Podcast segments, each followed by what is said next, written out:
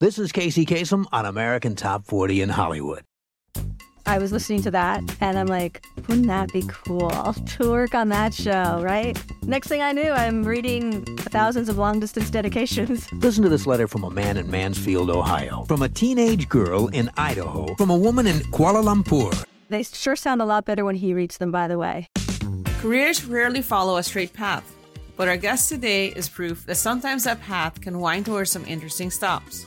And this is when most people that have an accounting career would be working in public accounting. And I was working on radio shows. But her career managed to get even more interesting. I'd worked a few different places, one of which was a circus. Fullscreen was one of my favorite jobs.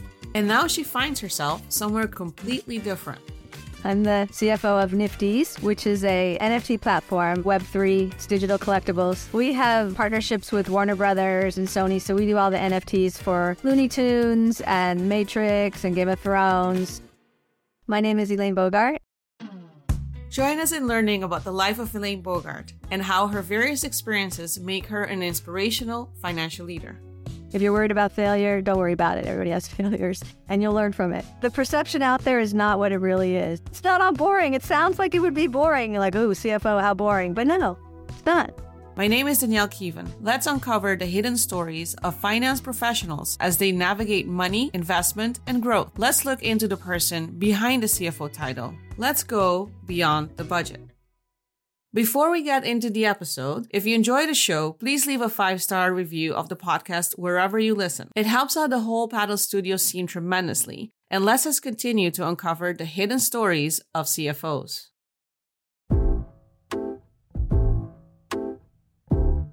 Our story begins in sunny Southern California, but as you'll hear from Elaine, the weather isn't always as you'd typically expect and pay close attention to what she says about the kinds of books she would read as a kid. I was born and raised in uh, Torrance, California, which is South Bay, outside of Los Angeles. I moved around. I uh, I went to school at UCLA and raised my kids up in Santa Clarita Valley in Valencia, and re- recently moved back to the South Bay to Redondo Beach. Not recently, I guess actually about seven years ago. And wondering why I left. I, you know, I was a dumb teenager when I left like, I gotta get out of, from being at home. And yeah, it's beautiful here. When I was a teenager, I tried so hard to get tan, you know, like, and, and look at me, I don't get tan. I get burnt. But like, I, my friend would always get tan. I'm like, why am I not tan? So, and so dumb back in those days. Baby oil all over, you know, no sunscreen. So dumb. Never listened to my mom on that ever, not once. And she was right. Not be out in the sun that much. I Have all the freckles now to prove it. But um, the, the the thing too about living at the beach is that it's very foggy and overcast a lot in the morning. And when I was a kid, I was like, oh, hate this place. It's always cloudy. And then I moved to the Santa Cruz Valley where it's like a million degrees. So I'm back now where it's sometimes cloudy, and I like it.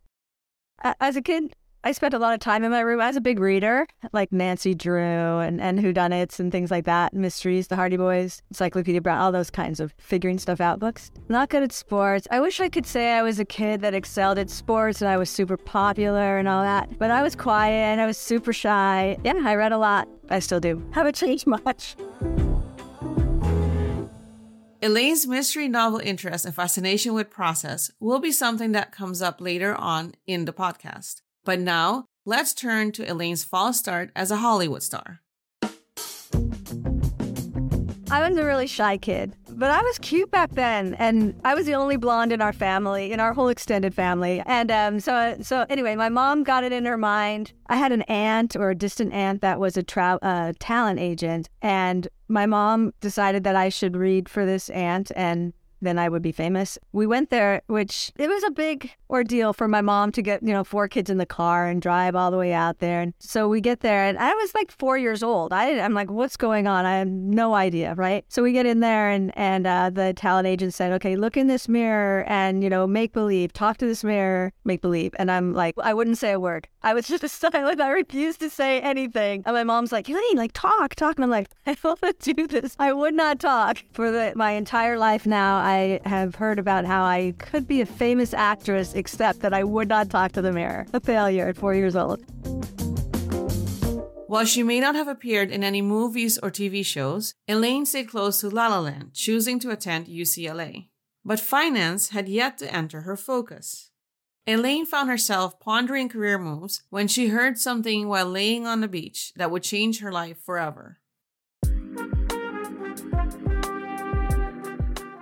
Yeah, I decided to go to UCLA because it was a big, prestigious school and it was far enough away from home so that I wasn't at home, but it wasn't too far away that I couldn't go home if I needed to go home. I, as a quiet kid, you know, I look back on it and, and, now I'm thinking I should have taken advantage of a lot more of the opportunities that happened there. Like when my kids were in college, I'm like, you should do this, you should do that. And whereas I didn't do any of those. The way I got into American Top 40, I thought of it. I was laying at the beach one day, you know, and like, what am I going to do with my life kind of thing? I need to get a job. What, what are we doing here? I was listening to that and I'm like, wouldn't that be cool to work on that show, right? I wrote to the producer of American Top 40, Don Bustany. I just said, I would love to work on your show. Do you have any openings? I'll be a, an unpaid intern. I'll do anything. It'll be fun. I didn't expect to ever hear anything back. He he called me back and he's like, come on in. And next thing I knew, I'm reading thousands of long distance dedications. People would write into the show with their, you know, their lonely heart song and they wanted to write a letter to the girl from high school or whatever. They'd write their long story and Casey would read some of them on the air. So the interns production assistants had to go through thousands of these that came in and pick out the ones that we thought would sound good on the air, you know, or that were long, a good enough story. So that's what I did. I did hours and hours and hours of reading uh, long distance dedications, and they sure sound a lot better when he reads them. By the way, he really knew what he was doing. So I did that for um, until I until I graduated, and then they hired me to be so ABC Radio Networks hired me to to do operations and distribution of the of all their radio shows, their syndicated radio shows, and that then we distributed them on vinyl. And now vinyl's coming back. Literally mailed, mailed four records to each radio station. That's how long ago this was. It was around this time that Elaine moved towards the finance world. But as you can probably guess by now, it was not a linear path. See if you can pinpoint the moment she made the career switch as we hear about her journey from radio to finance and how her job experience gave her a high level view of the entire business.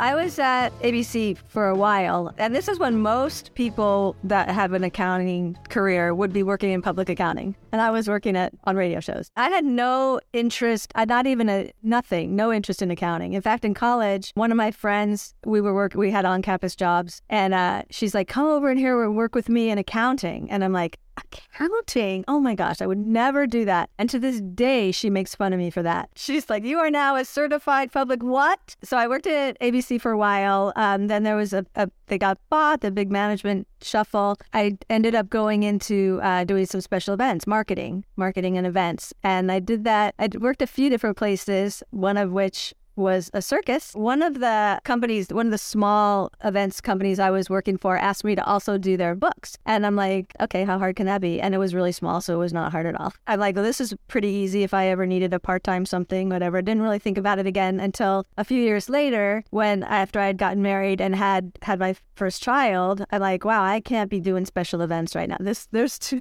I can't do that. I need something that's a little more in one place. So I started just doing the books for individual individual companies. I worked, I kind of partnered with a CPA who needed someone to do books for all these different companies that he did their taxes for. So it was kind of fun because I worked for a lot of different kinds, all different kinds of companies doing their books and stuff. And then there was one company that hired me part time. And, and as my kids got older, I kind of increased my time with them with that company, became full time, kind of moved up. I also had gotten along the way, got my, my MBA. I wasn't just like coming in cold, kind of progressively moved up. And then at one of the companies, then when I left and became a full time controller. I w- went back. One of the guys was making fun of me. He's like, "Why don't you have your CPA license?" And I'm like, "You know, I don't. I never I don't know, no reason. And he's like, okay, I'll see you working at Walmart. I made some kind of re- some kind of mean remark. I went back and I got my license. Super hard, by the way. I got that, and um, yeah, and then just continued the path up to being a, a CFO. Yeah, it's definitely non-traditional. It actually didn't feel like a big responsibility. It felt easy, and I just kind of had an aptitude for it. I think, and I think that kind of is why my career went in that direction. Because to this day, I have to like be hands-on and see every little thing. I'm like, wait, what is that journal entry? Who, who booked that? That. I still have my fingers in it, very hands on. It didn't feel pivotal, it just kind of felt natural. There's a lot of overlap. You would think that there's no overlap between those things, but being in charge of operations and distribution at a radio network, you still are worried about cash in and cash out and, and all of that and hitting the numbers in your in the production. And likewise, even with the circus, there was a lot of financial pieces of that. In fact,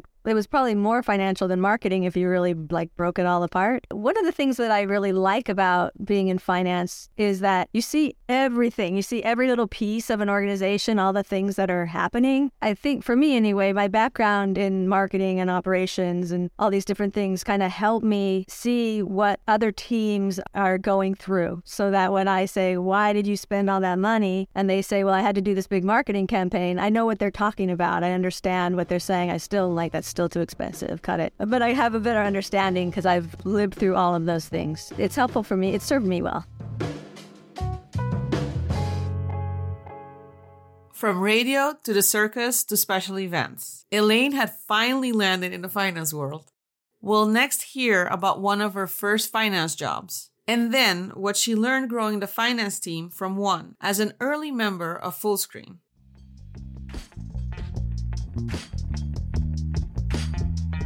My first interview for like a real finance job was for a controller role. Actually, to be honest, I don't remember the first one because I didn't get that job. I probably don't remember the first five because I didn't get those jobs. But the one that I did get, it was a big step up for me at the time. It was a much bigger company than I had been working for. I had to convince the CFO that I was up to it. And, but without sounding too, please. It was a pretty personable interview. So I was happy about that. But still, I felt like there's no way. He hired me. He was great. He told me later on, after I'd been working there for a while, that it was between me and one other candidate. And he said the other candidate was more qualified qualified, but he thought I would be I would fit with the team better. I'd be better to work with. And I'm like, thank I'm not sure how to take that, but he was great. That company was really up to my game tremendously. It, it, was a big step up, but it was also a company that didn't have very good and had a horrible finance stack. Like it, finance's own software didn't talk to each other. Everything had to be done manually. It really learned those debits and credits, got those down cold. We had some SaaS. It wasn't called SaaS then. We did have some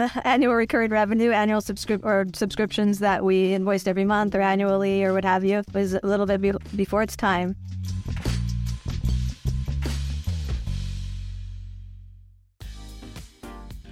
Fullscreen was one of my favorite jobs. It was tiny when I started. There were maybe six or seven, just a handful of us. And um, we were in this tiny little office. The founder, George, had grand ideas. And, and it, it grew like a rocket ship. It was just at the perfect time, the, the perfect business model at the perfect time for it, everything just came together. And it was really fun for me because, uh, you know, being putting media and tech and accounting together, I'm like, this is everything I love, right? In a career. And I got to build the accounting team from one from part of one because I was part time at first, and, and then we you know we grew as the as the revenue as the company grew, and we had numerous different revenue streams. We had the MCN, the revenue share from the MCN, but we also had where we charged brands and networks to manage their YouTube presence. There were several different revenue streams, and all earned out differently, and all had different costs associated with them that had their own structures. And uh, it, it was fun. It was and it was growing so fast. It was uh,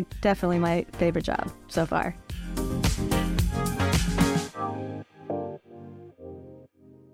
After gaining experience building up a finance team, Elaine's next step would bring her to the title of CFO. As we'll learn next, it's a title that comes with a lot of expectations and some not so fair assumptions. The first time I had the CFO title was P3, which was a relatively small uh, third-party logistics company that kind of they distributed trailers for the movie studios as well as things for companies and brands. And they were acquired by Deluxe. Yeah, the CFO title is important to me. I guess I feel like it's not the top of the mountain, as you say, but it's kind of gives credibility. It, it, kind of is the ascent of my career, right? That's where I wanted to go. There's still more. There's still way more mountain to climb. There's still board seats and, you know, public companies. There's more to climb. But it, it did make me feel kind of more comfortable that I had achieved to that level at least. And then still more to go, though. Most people think of CFOs as CF no. I mean, that's something I've heard a lot. CFOs are boring and they're just only about the numbers and kind of the green eye shade thing they used to call it, you know, where you're like not personable just kind of in the room by yourself crunching numbers all day. I think that's probably the idea that most people have of a CFO that haven't actually, you know, worked very closely with CFOs. I know a lot of CFOs and we could be personable, we could be friendly, but also the the role takes on so much more than just the numbers. It's it's really over it's really taking care of the whole organization, being integrated into everything that happens, making sure that everything is GAAP compliant but and you know, fraud proof and also just done in the a good way, a nice way, a moralistic way. There's there's just there's so many layers. And and a lot of the CF like a lot of my roles and probably other CFOs out there, it you do more than just you, you also oftentimes are over HR and operations and admin and legal. There's there's a lot of different teams that sometimes report up to the CFO, so it's it's way more than just the numbers. Finance is always solving problems before people know they exist and looking out for problems that might come along down the way and a lot of times that could be misunderstood by others that aren't familiar. They're like, no, it's fine. And you're like, no, no, no. I can see four steps ahead and it's not fine. Definitely, you always have to be looking. There's just so many things to look out for. You're responsible for, you have a fiduciary responsibility to keep your company safe, right? You, you have to minimize risk as much as you can. And so you have to always be looking ahead. Obviously, we look behind too to report the numbers that already happened, but also there's a lot of risk that you need to really make sure you're not going to run into into any trouble.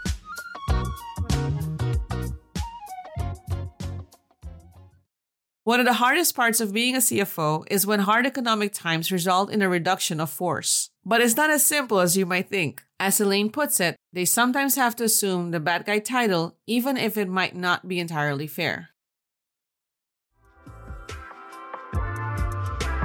I think uh, what a lot of people don't understand is not the CFO making that decision in a vacuum. There's a whole team of people who are making those those choices. And in my experience, I'm not the one selecting this person, that person, I'm not doing that. I'm saying, here's our pile of money. How are you going to allocate it, right? And then the, the different department heads and managers and CEOs and such make the difficult choices. And I think that gets blamed on the CFO sometimes, which is fine. I mean, that's what we're here for. That's fine. But also, in my experience, experience, there has not been a reduction in force that hasn't come with a ton of thought and a ton of planning, and nobody wants to do it. It's put off and put, and no one wants to do it. I don't want to do it. Nobody does. So there's a lot of thought and planning that goes into it. And I think sometimes maybe it, it looks like there's not as much thought and planning because inevitably things come up. You say, like, here's the people that unfortunately we're parting ways with, and then something will happen and it'll be, oh no, we can't do, you know, and it, it just all changes. I think that might be why some people might have that perception. I don't think that's happened in any of the companies that I've worked with because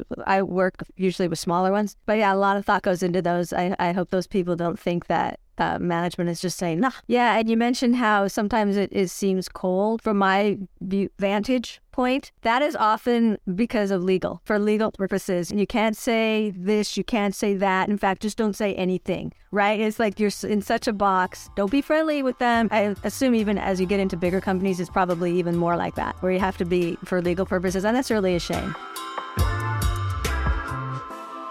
Remember Elaine's initial interest in mystery novels and examining processes as a kid? She's found herself in a familiar place at the head of the finance team. She'll explain in detail shortly, but notice the full circle that the windy path has taken her.